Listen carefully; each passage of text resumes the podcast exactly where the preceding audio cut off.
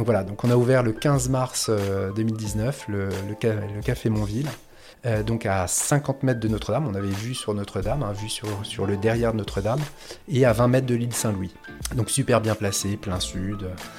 Et donc, et bah, pour notre moisiversaire, euh, bah, euh, c'est le drame, euh, l'incendie de Notre-Dame. Alors voilà, quand ça arrive, on pense pas du tout à son café, on pense plutôt à Notre-Dame. C'est juste le lendemain où on se rend compte des, répercussions. et là, ça a été bah, les, dix, les dix plaies d'Égypte. Parce qu'aujourd'hui est le premier jour du reste de notre vie, Au revoir Président est le podcast qui part à la rencontre de ces anciens cadres dirigeants qui ont décidé de sortir de l'arène. Je suis Laurent Pelé, cadre dirigeant d'un grand groupe français, parti 22 ans faire le tour du monde comme expat. Aujourd'hui, j'ai décidé d'appuyer sur pause et de faire un break. Pendant ces 11 mois, je pars à la rencontre d'hommes et de femmes à la vie professionnelle trépidante et qui, un jour, ont décidé de dire au revoir président et démarrer une nouvelle vie.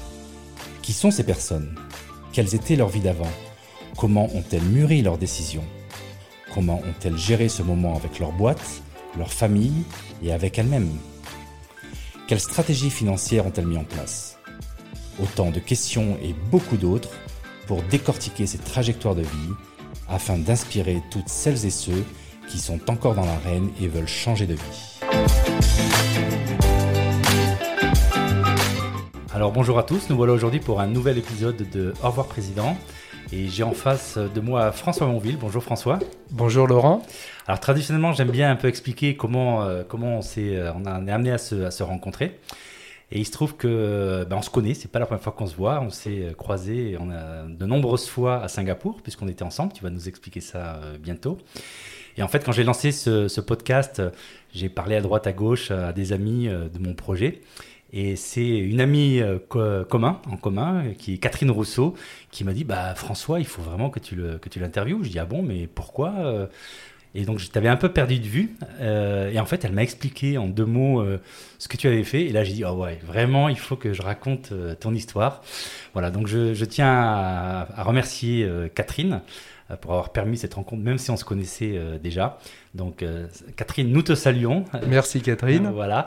Et puis, j'en profite aussi pour, euh, pour dire que Catherine, en fait, moi, m'a beaucoup euh, aidé quand j'ai fait moi-même mon cheminement, parce qu'en fait, j'étais dans un groupe de co-développement. C'est elle qui m'a fait découvrir le co-développement. Il se trouve qu'aujourd'hui, elle est basée aux Émirats, mais qu'elle, justement, elle monte des groupes de co-développement. Et je l'ai appelée pour lui demander si elle faisait ça et si éventuellement c'était possible de, proposer ça, si des auditeurs étaient intéressés à, à participer à ces groupes-là. Et donc elle m'a dit oui. Donc si vous êtes intéressé, euh, prenez contact avec elle, venez de ma part, citez ce podcast et puis euh, elle verra si elle peut vous inclure dans un groupe de co-développement. Voilà, si vous ne savez pas ce que c'est, allez voir sur Internet, c'est un truc génial et c'est une très bonne ressource quand on se pose des questions et qu'on a envie de, progresser, de réfléchir un peu sur, euh, sur son parcours. autre chose, on, est une fois de plus dans les locaux de la Tomcat Factory, donc je tiens à les remercier parce qu'ils m'accueillent gracieusement. Donc je suis sans, bureau fixe, on va dire. Donc voilà, c'est grâce à eux qu'on peut faire cet enregistrement dans le calme. On entend parfois un petit peu des bruits de perceuse, j'espère que ça va pas trop déranger. Mais voilà, donc euh, merci à eux. Et puis euh, voilà, je vais laisser euh, François, comme d'habitude, te, te, présenter tel que tu es aujourd'hui, tel que tu te présentes quand tu rencontres quelqu'un. D'accord, bah, merci Laurent. Alors François, j'ai 49 ans, je suis né sous Pompidou, j'aime bien dire ça aux jeunes, hein, ça, ça, ça, marque, voilà, ça impose. Euh, j'ai trois enfants, euh, Joseph, Émile et Honoré, deux ados et, euh, le dernier, le petit dernier qui a 10 ans. Et, mon épouse, Domiti, avec qui on a vécu quelques aventures, j'en parlerai. Et je les cite parce que bah, c'est grâce à eux que je suis moi aujourd'hui et c'est grâce à eux aussi que j'ai pu faire ce shift dans ma carrière. Alors voilà, alors tu parles d'une carrière, donc ça on va rapidement pour comprendre un peu le, contexte. Donc est-ce que tu peux nous expliquer brièvement cette, cette carrière? Euh, Donc euh, je suis rentré chez Mazar en 96, donc j'étais un bébé Mazar, tout de suite à la sortie, sortie de l'école. Et, euh, et j'ai quitté Mazar il y a un an, donc je suis resté 25 ans.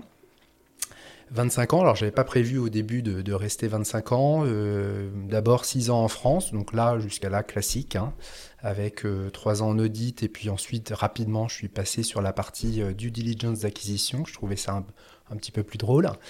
Et, et puis ensuite, bah, grâce à Mazar, j'ai fait un tour du monde. D'abord l'Irlande, euh, où j'étais euh, coopérant. à l'époque, il euh, fallait faire soit son service militaire, soit la coopération. Donc voilà, VIE chez Mazar en Irlande. J'ai un petit peu prolongé le séjour en Irlande pour, pour, pour faire deux pleines saisons d'audit.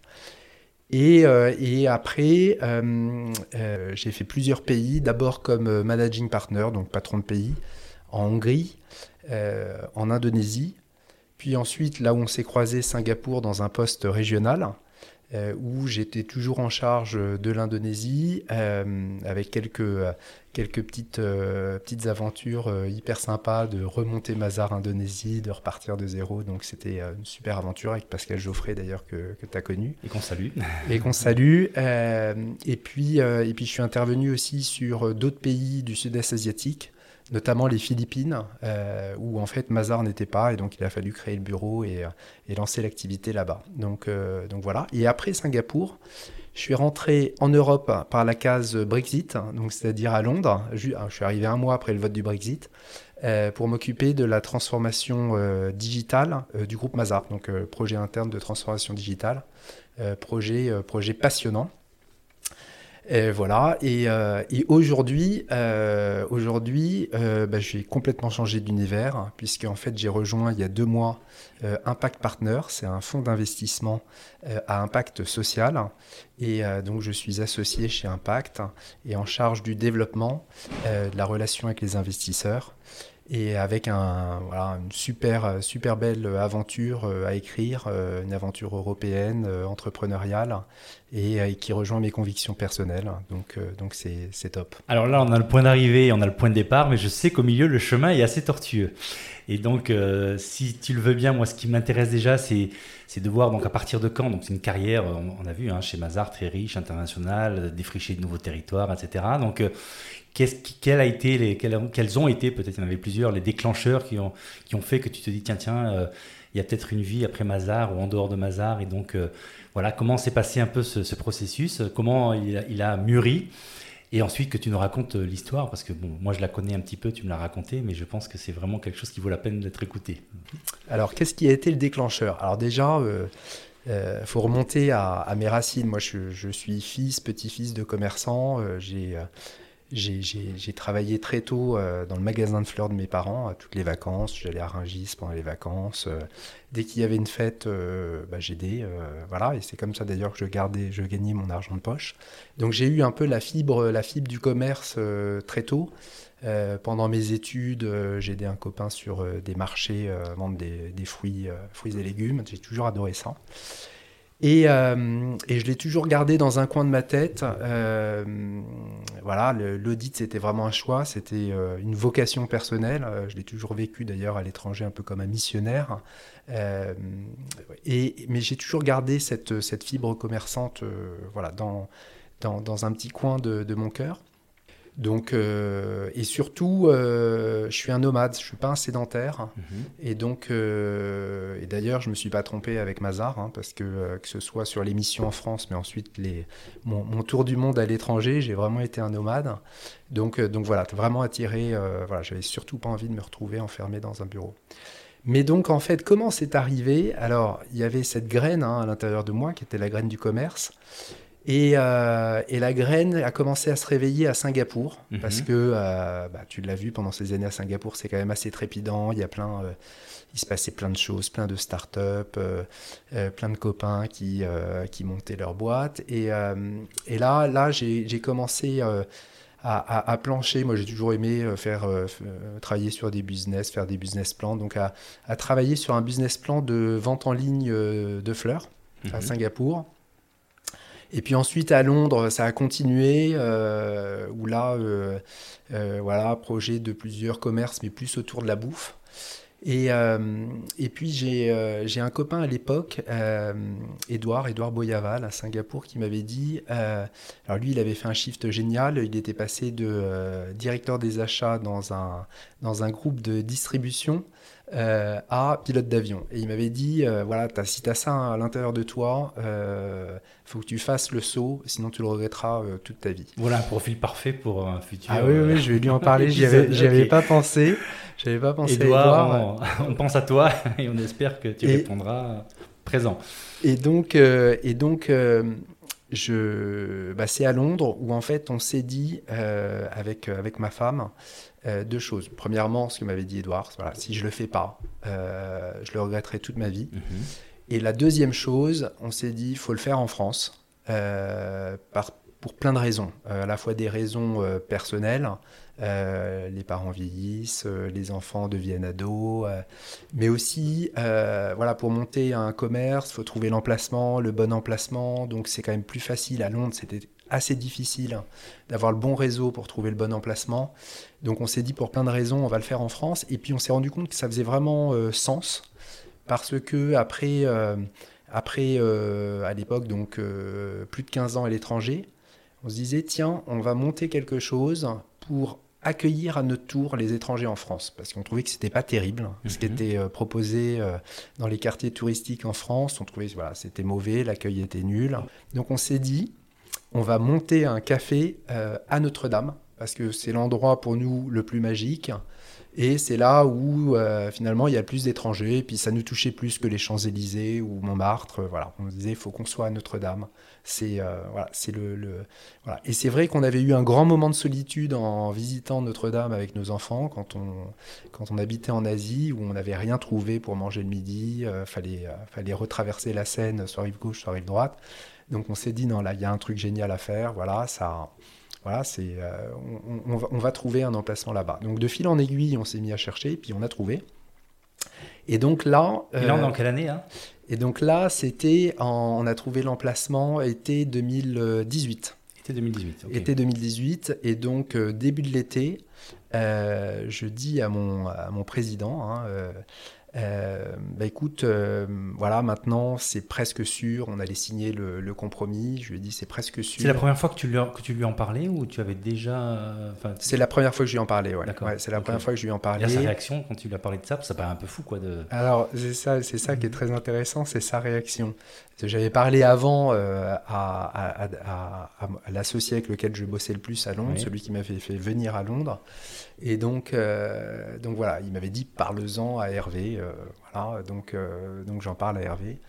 Euh, et, Hervé, le président de Mazar, me dit Bon, François, ton projet, c'est trop risqué pour Mazar, trop risqué pour ta famille, trop risqué pour toi. Et donc, moi, ce que je te propose, c'est ta femme prend le lead sur, sur votre projet perso. Et toi, euh, bah, tu passes à temps partiel, hein, tu vois, il n'y a pas de souci. Si, euh, voilà, si, euh, si tu veux être à 4 5 e ou même voir 3 5 e c'est possible, mais tu restes chez Mazar mhm. la majorité de ton temps. Mhm. Et à l'époque, j'étais à Londres, et il m'a dit, voilà, pas de souci, tu peux garder le même job en étant à Paris, pas de souci, voilà, tu réfléchis, et tu me dis. Et donc, euh, et donc, je suis resté chez Mazar. Euh, donc, je, voilà, je bossais du lundi au jeudi. Oui. Et, euh, et, donc, on a, on, a, on a ouvert le café à Notre-Dame le 15 mars 2019. donc voilà, donc, donc moi j'étais, ma, ma, semaine c'était simple, hein, c'était, c'était le vendredi, samedi j'étais au café, le dimanche c'était mon jour, mhm. mon jour de repos. Et il s'appelait comment ce café? Et il s'appelait Montville. On avait travaillé avec, euh, avec euh, un, groupe euh, d'amis du, monde entier. Hein. On avait six personnes dans le groupe pour trouver le bon nom. Mhm. On leur a proposé plein de noms. À chaque fois, on se faisait envoyer balader. Mhm. Et, et c'est une amie d'origine grecque qui nous a dit Mais Montville, c'est top. Et donc là, tout de suite, une amie japonaise a dit Manville. Ah yes, euh, c'est top. et donc, euh, donc on s'est dit, on était un peu déçus parce qu'on voulait un truc un petit peu plus créatif, mais on avait dit voilà, il faut que ça, faut que ça, faut que les, les, étrangers, nos clients, se sentent comme chez, comme, comme s'ils venaient chez nous. Mhm. Donc, donc, donc voilà. Donc on s'est dit bah non, mais ils ont raison en fait. Donc, donc voilà. Donc on a ouvert le 15 mars 2019 le, le, le café Montville. Et pour notre... Notre-Dame. à Notre-Dame. Alors, ouais, en face, c'est-à-dire il y a un petit jardin euh, mhm. derrière Notre-Dame. Et, donc, on était rue du Cloître Notre-Dame, en face de ce petit jardin, en face des balançoires du, du, square Jean-Paul II. Euh, donc à 50 mètres de Notre-Dame, on avait vu sur Notre-Dame, hein, vue sur, mhm, sur le mhm. derrière de Notre-Dame, et à 20 mètres de l'île Saint-Louis. Euh, voilà, 20 mètres de nous, il y a le pont, le pont piéton euh, sur lequel il y a toujours plein de, de, spectacles. Donc super bien placé, plein sud. Et donc, et bah, pour notre moisiversaire, bah, c'est le drame, l'incendie de Notre-Dame. Alors voilà, quand ça arrive, on pense pas du tout à son café, on pense plutôt à Notre-Dame. C'est juste le lendemain où on se rend compte euh, euh, des, répercussions. Euh, et là, ça a été bah, les, dix, les plaies d'Égypte. ça a commencé par, bien sûr, la fermeture de notre rue, parce qu'il fallait sécuriser Notre-Dame. Et donc, nous, on était au premier plan. Donc, c'est la, c'est la seule rue qui a été fermée hein, pendant sept semaines. donc, pendant sept semaines, mmh. notre rue était interdite au public. Et puis ensuite, on a, on a collectionné euh, les plaies d'Égypte, comme je dis. Euh, donc d'abord euh, le plomb, le plomb de Notre-Dame, qui a un peu plombé l'ambiance du quartier sur l'été. Il y a eu toute une, une voilà, beaucoup d'articles sur la presse sur la contamination voilà, du quartier. Ensuite, les manifs retraites. Euh, il y a eu d'autres événements. Notre rue était fermée de temps en temps pour les travaux, mais on avait on, savait jamais à l'avance. Euh. Et tout ça jusqu'an 2020, j'imagine, lentement. Voilà, et puis jusqu'au Covid. donc le Covid, 15 euh, mars 2020. Donc ça, c'était notre anniversaire jour pour jour, un an après notre ouverture. Voilà, on apprend la fermeture. Voilà, de, alors cette fois-ci, on n'était plus les seuls à être confinés. Hein, c'était confinement général, national. c'était plus juste pour notre rue. Euh, et, on a décidé au deuxième confinement euh, de fermer le café en se disant euh, voilà, c'est bon, c'est bon. On, a essayé. Le pire pendant les confinements, c'était de ne pas avoir de visibilité sur la réouverture, quand, comment, avec qui, quelle équipe, voilà. alors ça, c'est la première fois que j'ai une histoire comme ça, parce que c'est vrai que d'habitude, on parle de transition, puis globalement, ça se passe plutôt pas mal. Il y a un instant de flottement et puis ensuite euh, ça part. Là, on voit vraiment qu'il y avait un projet, un rêve. Et puis tout d'un coup, bah, tout s'effondre parce que justement, avec ces fameuses plaies dont tu parles. Donc là, à ce moment-là, qu'est-ce que, qu'est-ce que tu. Euh, à quoi on pense que, comment on voit le futur. Bah, une fois, une fois les, euh, premiers jours passés après l'incendie, bah, c'est une bonne leçon de résilience parce qu'en fait, on se dit, finalement, avec ce que j'ai appris chez Mazar, euh, bah, je suis plus préparé pour gérer des crises que euh, gérer, euh, du, récurrent. Et, je, me suis rendu compte que j'avais quand même, enfin qu'on avait beaucoup de chance, que j'avais toujours, grâce à mon président, grâce à Hervé, mon job chez Mazar. Première chance. La deuxième chance, c'est comme j'avais plutôt une, une, une, bonne formation en finance d'entreprise, il y avait un certain nombre de choses que j'avais euh, j'avais bien fait au moment de l'ouverture, mhm. euh, assurance, euh, perte d'exploitation, enfin beaucoup de petits détails qui font que on n'était pas voilà que c'était pas moins impacté que si on n'avait pas fait voilà voilà et même le montage était plutôt plutôt bien pensé. Et puis la, la, troisième, la troisième chance, c'est que bah, gérer des crises avec les assureurs, les experts d'assurés, euh, trouver les aides, euh, euh, savoir parler à son banquier, enfin tout ça, je, je savais faire en fait. Donc, donc j'étais beaucoup mieux outillé. Et, et, avec une capacité compte tenu aussi de, de mon, de, de, mes quatre jours par semaine chez Mazar à, à, à prendre du recul, euh, voilà, j'étais pas euh, seul dans mon magasin fermé. Voilà. Donc ça change beaucoup de choses. Et donc là, à un moment donné, tu t'es dit bon ben, ok, ça a foiré, retour à la case départ, ou bien on garde en tête en disant non non, je veux le faire et je vais y arriver d'une manière ou d'une autre? Alors justement, justement, c'est euh, ce qui est marrant, c'est qu'en fait une fois finalement qu'on a mis un pied dehors, donc moi mon pied dehors, c'était le vendredi et le samedi, ça ouvre quand même, ça ouvre des horizons. Et, euh, et, puis par rapport au café, on s'est dit, voilà, comme disent les Chinois, euh, euh, que le, singe finit toujours par changer d'épaule. Ça veut dire que la poisse, voilà, elle, elle, va partir un moment. Mais là, voilà, sur le café, si ça veut pas, c'est que ça veut pas. Donc, donc je me suis dit, voilà, faut faut que j'arrive à couper le cordon ombilical avec Mazar. comme je l'ai dit, j'étais un bébé Mazar, hein, donc, donc voilà, il fallait couper le cordon. Et puis passer à autre chose que le café. Voilà, ça avait été une étape, un tremplin, et, que ce soit pour mon épouse ou pour moi, bah, cet essai, on allait le transformer avec une autre, une autre aventure. Alors ça, c'est assez incroyable parce que quand on écoute, la première chose qu'on dit, c'est heureusement il avait gardé son job c'est Malzar et donc en gros, ok, on va pas, on va pas la, forcer le destin, donc on revient tranquillement, confortable chez Mazar. Et toi non, tu te dis, bah ça a foiré et non seulement je retourne pas, mais en plus je coupe quoi. Voilà, exactement, exactement. Et là j'ai fait une très belle rencontre, c'était entre les deux confinements. J'ai rencontré, euh, grâce à une amie de Londres, Domiti Thésée. Oui. Euh, et parce qu'en fait je voyais pas comment, euh, comment, comment couper le cordon ombilical. Mhm. C'est-à-dire que pour moi, euh, voilà, j'avais un job chez Mazar et euh, commencer à chercher euh, un autre job tout en étant chez Mazar, pour moi, c'était c'était comme si je trompais ma femme en étant marié. C'est-à-dire, c'est, voilà, je me disais, ça, y a, je, et donc quand, quand j'ai rencontré Domiti, Domiti m'a dit, écoutez François, il faut, on peut pas à la fois bien terminer son job. Et aussi trouver le bon job. Vous, avez, euh, vous allez avoir 48 ans, ce que vous cherchez, c'est le, le, bon, le bon job. Donc, euh, donc vous n'arriverez pas à faire les deux en même temps. Et ça m'a complètement libéré, le fait qu'elle me dise ça. Et je me suis dit, bah en fait, elle a raison. Je vais quitter Mazar sans rien. Et je vais prendre le temps de, de prendre du recul sur ce que j'ai fait jusqu'à maintenant, euh, mes réalisations. J'avais quand même cette histoire de Notre-Dame aussi à, à, digérer, à digérer et, euh, et, prendre conscience que c'était pas un échec, mais c'était une tentative de réussite. et, et, donc, et donc euh, je me suis dit, c'est la bonne solution, c'est la bonne solution. Et puis ça fait 25 ans que je m'arrête pas. Ben, je vais m'arrêter.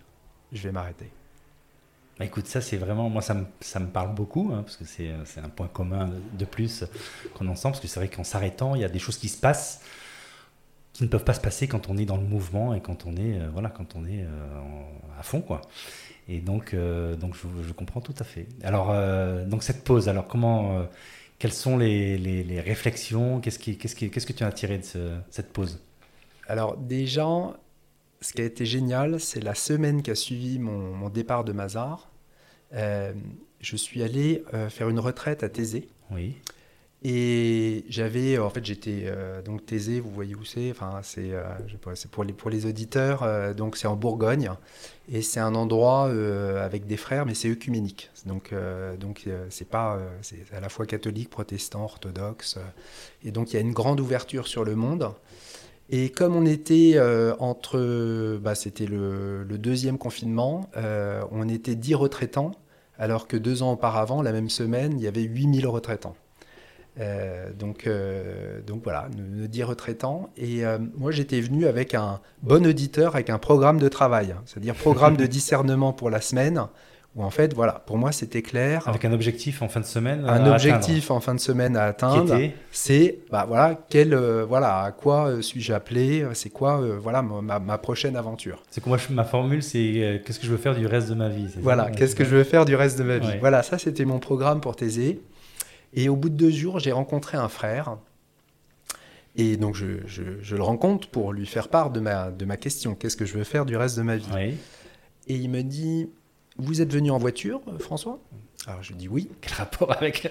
et il me dit Bah, en fait, voilà, tout votre programme de travail, les lectures que vous avez apportées, enfin, tout, tout ce que vous avez, vous le mettez dans votre coffre de voiture, vous n'y touchez plus et vous vous rendez disponible. J'adore vous vous rendez disponible. Donc, par exemple, euh, vous n'avez pas besoin d'aller aux offices. Enfin, si vous ne le sentez pas, vous faites ce que vous voulez. Euh, allez vous balader dans la nature, asseyez-vous au pied d'un arbre et regardez, euh, voilà, regardez le monde qui, qui, vous entoure et soyez disponible à ce monde. Et en fait, cette phrase, voilà, prenez le temps d'être disponible, c'est devenu mon programme de travail pour ma période de transition. C'est-à-dire que je suis je suis revenu chez moi de Thésée, donc euh, voilà, mon épouse m'a dit bon ça va, tu vois plus clair euh.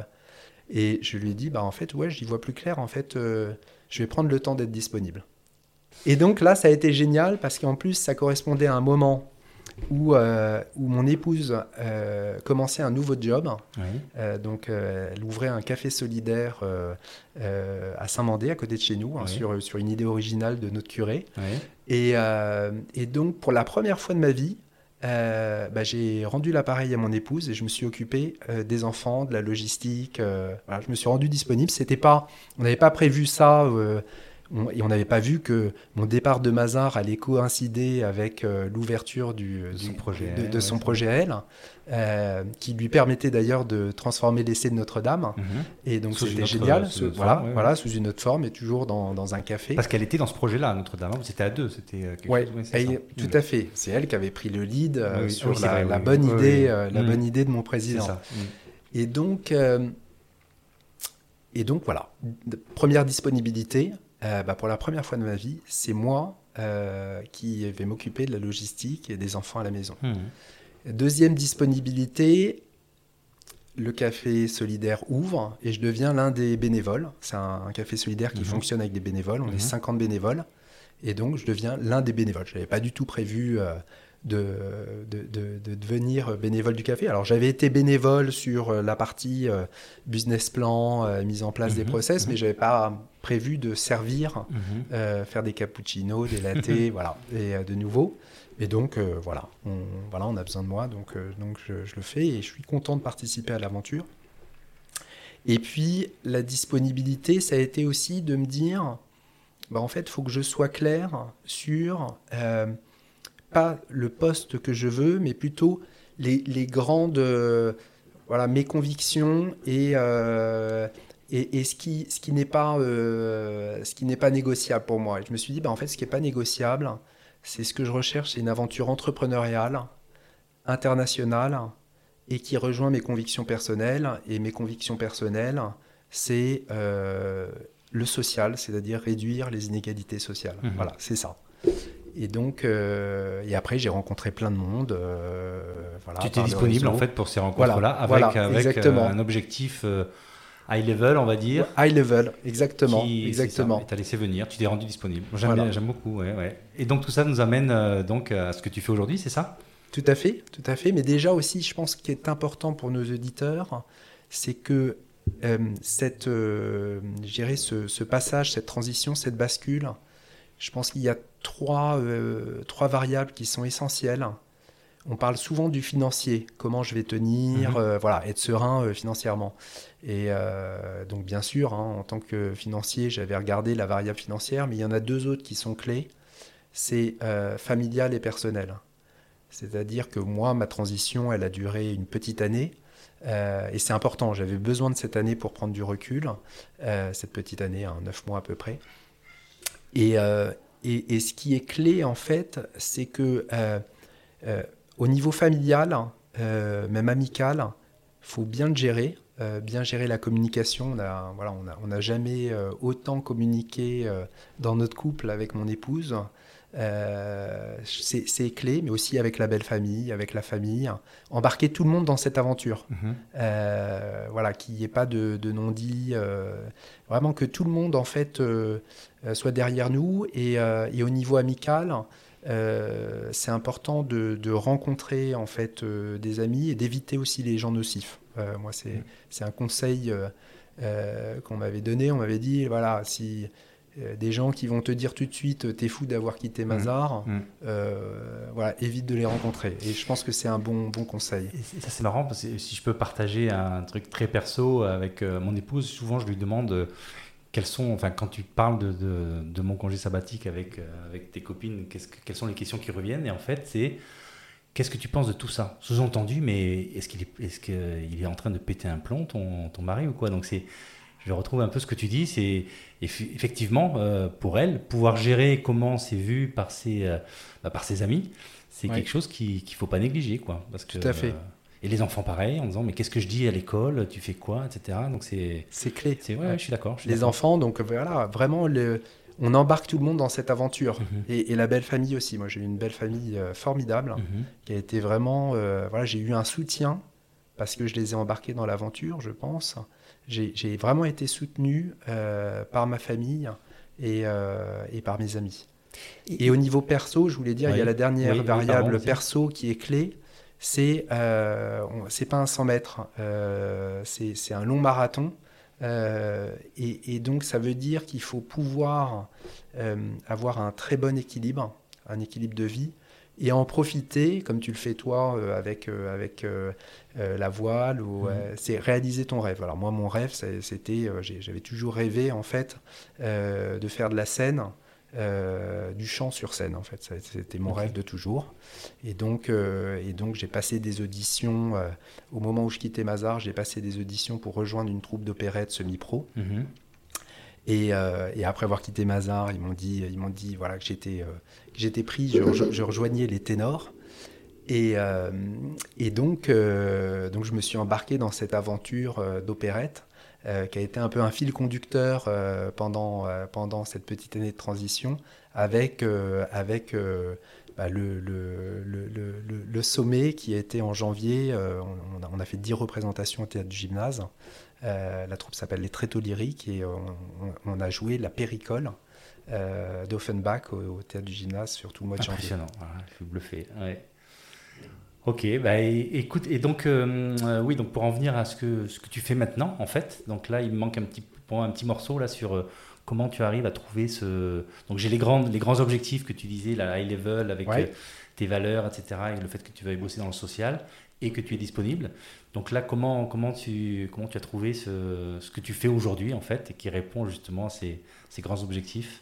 Alors en fait, ce qui s'est passé, c'est que euh, j'ai d'abord en fait un ami euh, euh, qui a créé une, une start-up, il s'appelle Tech Care for All, Emmanuel. Je l'avais aidé au moment de mon départ de Mazar sur, une, sur, sur sa levée de fonds. Et donc j'avais fait ça pro bono. et, et donc, donc j'ai commencé cette mission au premier trimestre de l'année. Oui. Et, et en, en parallèle, euh, je continuais en fait à. En fait, il y avait tout le fruit, tout ce que j'avais semé avant a porté ses fruits. Donc j'ai eu trois, euh, trois prospects hyper intéressants, tous euh, hyper cohérents Mhm. par rapport à ce que je recherchais. Et puis, et puis c'est vraiment Impact Partner qui m'a qui, voilà, qui, qui m'a voilà, vraiment parlé. euh, parce que je me suis rendu compte voilà, que euh, moi, moi qui n'imaginais pas en fait dans le milieu des fonds, c'était euh, finalement très entrepreneurial. Mhm. C'était un des seuls fonds qui était européen, Mhm. euh, puisque en fait on a des bureaux à Paris, euh, Copenhague, Milan, euh, Barcelone, Francfort, et, et que voilà l'impact social, hein, notamment, voilà, on, on- on accompagne financièrement, humainement, avec euh, en minot. euh, Donc c'est au cœur des décisions d'investissement. en fait. voilà, D'accord. voilà, Mm. voilà, exactement, exactement. Et, euh, et en fait, il y a vraiment une, une additionnalité, c'est-à-dire qu'on ne se contente pas juste euh, de financer, c'est-à-dire qu'on on aide vraiment nos entrepreneurs à, à grandir, à dupliquer euh, leur modèle au niveau européen. Enfin, je trouve ça génial. Et euh, je crois que c'est ce que je recherchais, c'est de la cohérence entre, plutôt que d'avoir euh, euh, un boulot et puis des engagements associatifs à côté, et que les deux finalement soient deux silos euh, Mhm. indépendants, c'est avoir une cohérence complète et euh, me dire, bah voilà, je, je suis François Monville pleinement. euh, Du matin au soir, du matin dans au soir, privé, dans le tout ce que je fais. Ah bah, Voilà. C'est génial. Mais franchement, c'est une super histoire. Puis vraiment, le chemin est super important parce qu'on voit que c'est pas rectiligne, mais on voit qu'au bout, bah, finalement, tu, tu- tu as gardé le cap et tu es arrivé, enfin, tu as su tirer tous, les, tous les bénéfices de ce chemin tortueux finalement pour arriver bah, là, où tu, là où tu voulais. Quoi. Ouais.